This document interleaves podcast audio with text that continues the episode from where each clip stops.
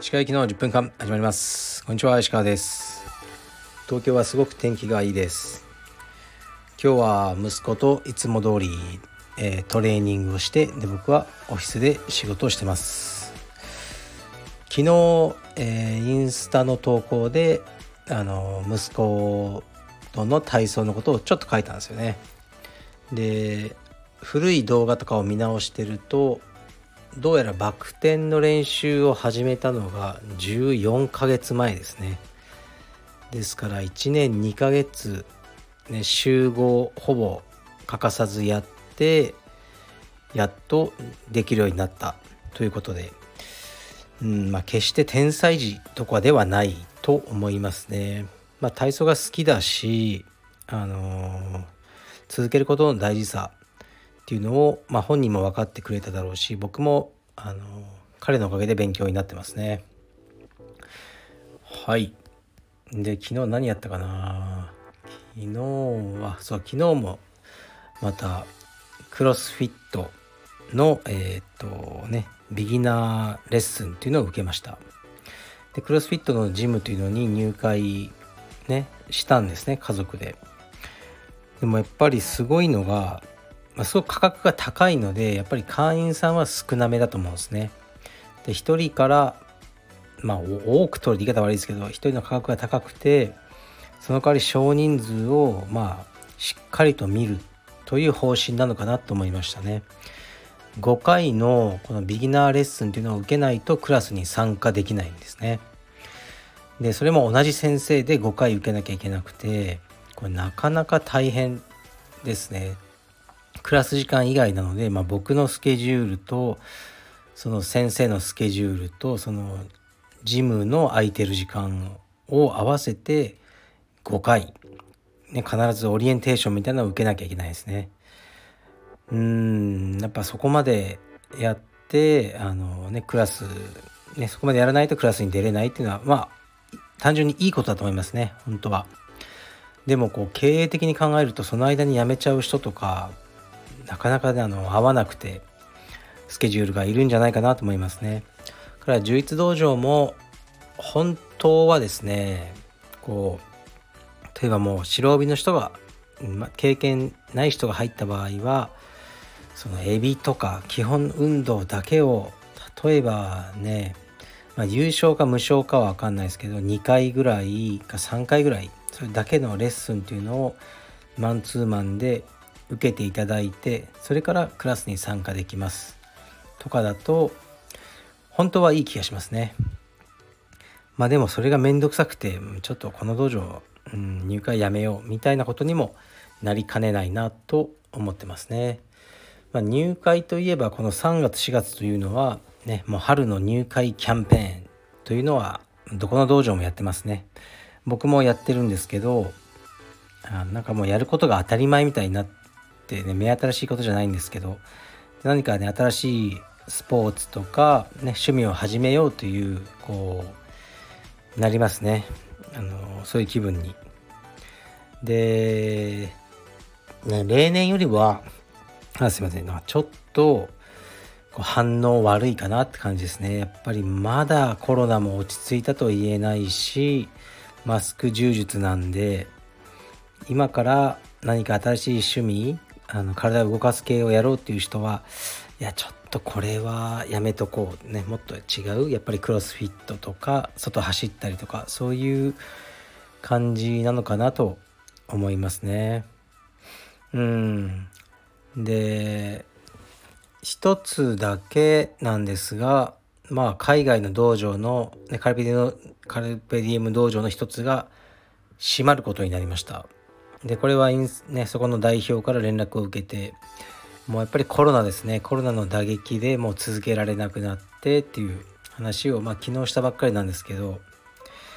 いや本当につらかっただろうなと思いますね。この2年ぐらい。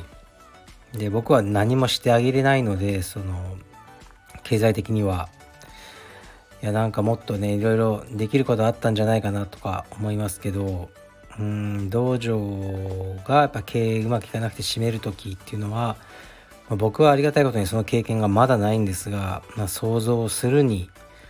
すごくあのー、辛いことだろうと思いますね。しきりに僕に謝ってたんで、まあですね、謝ったりそ、そういうのはいらないって言って、まあ、仕事はこれからどうするのとか、まだ若いから、ね、あの別にカルピディエムの道場はなくなっちゃうけど、別の、ね、道場で練習は続けないよ、みたいな話をしたところですね。非常に残念ですね。これも本当にコロナ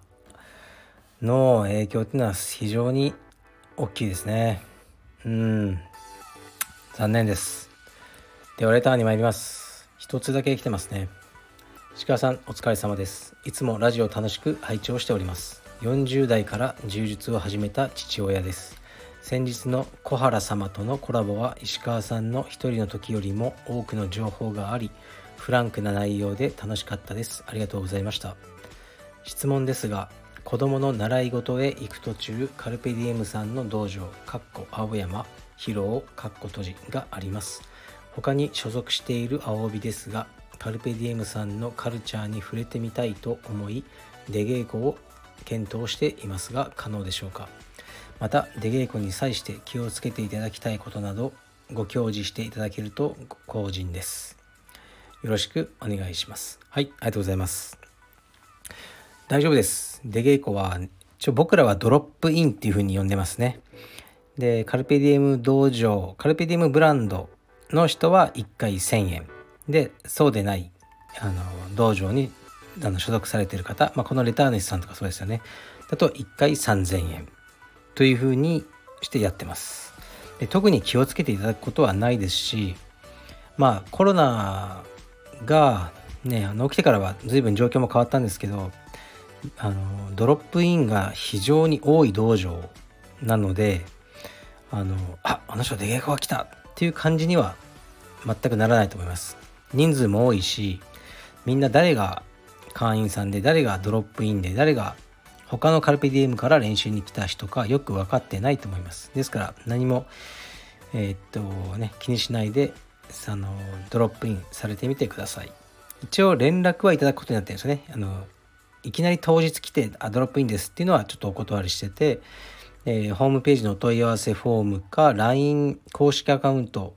からあのこの日に行きたいんですけどって言っていただければあはいどうぞ。それだけで大丈夫です。ろしくお願いします。そうですね。道場もねやっぱ出稽古とかも結構大事なんですよね。楽しいですよね。出稽古行くと。最近はまた増えてきましたねうちも。うん、でその会員そう今会員ねキャンペーンとかやっててやっぱり2月3月は大会とかも結構あり確認してないですけど確か380違う違う285とかそういう会員数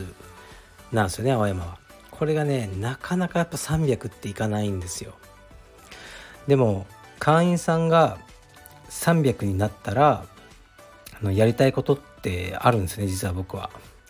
なったらあの発表しようと思いますけど、まあ、発表するほどのことでもないと思うんですけど僕の気持ちの問題なんですけど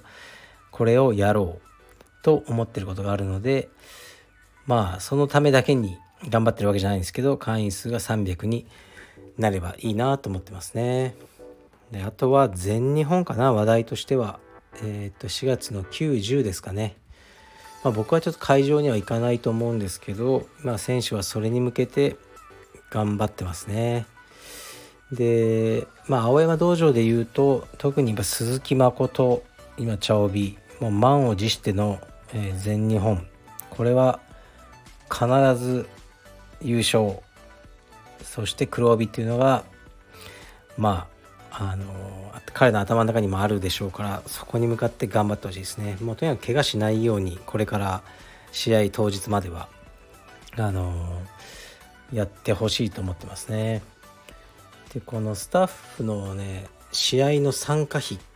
ていうのは僕が負担するんですね。だからあの請求書を出せって言ったら試合前にこう出してくるんですよね。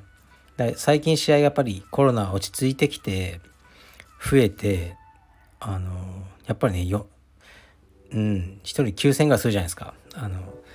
で4枚とかねあの請求書並んでるとおおっと思いますけどあ昔っていうか2年ぐらい前はねもう毎月こんな感じだったなと思って懐かしいなと思いますね。だからそのスタッフは、まあ、試合とかね編成とかは気兼ねなくやってほしいと思いますね。だからこう充実はどうせあのなんか AI とか機械とかにとって変わられる仕事ではないと思うんですね。まあ、最近ちょっと話したジムあのフィットネスジムの受付をしてるっていう女性と話をしたんですけど、えー、っとそのジムがなんだっけ自動化そのロボットみたいなので受付業務をするようになるそうでそうすると私はクビになってしまうんでしょうかみたいな話をしてましたけどまあそういうことだと思いますね。で充実の場合はそうねなかなかロボットが充実を教えるっていうふうにはならないのでやっぱり結局は人が一番大事なんですよね。うん、だからその人件費というのはまあかかるんですけどなるべくねその普段の生活がもう苦しいみたいな感じにスタッフはなってほしくないとは思ってますね。そうあのマハポーシャって覚えてる人いますかね？僕はすごい覚えてるんですけどマハポーシャっていうのはまあオウム真理教ですね。ありましたよねカルトが。彼らがやってた会社ですね。でラーメン屋とかいろいろやってたんですけどマハポーシャっていうその会社で秋葉原で PC を売ってたんですよね。コンピューターを。でこれがまあ抜群に安かったんですね。まあ、なんでかっていうと人件費ゼロですね。あの信者に作らせててこれ修行だって言えばまあいくらでもね彼はタダで使えるんで。でそれで出すものだからまあ他のね東芝とか日立とかの PC とは比べ物にならないぐらい安いわけですよ。あのね普通の会社はちゃんと人件費入ってるので。であのでそれでねマハポー社がまあオウムが作ってるって分かってても、まあ、安ければいいやって買う人もいたりして結構利益を出してたんですよね。まあ、充実道場も結構同じようなことがあって変わってきてはいると思うんですけどもう充実のその指導員とかにねお金を全く払わない、まあ、これは修行だと。あのそういうもんなんだ。弟子っていうのは。って言って、まあ、ただで使ってそうするとすごく抑えられますよね。人件費ゼロなんで。であのー、ね会費が低く安、ね、低く抑えられるみたいな構造がもう何十年もこの業界はあったと思いますね。でもそれじゃいけないと僕は思っててあのいろいろやってきたっていう自負はあります。というちょっとした自慢でした。失礼します。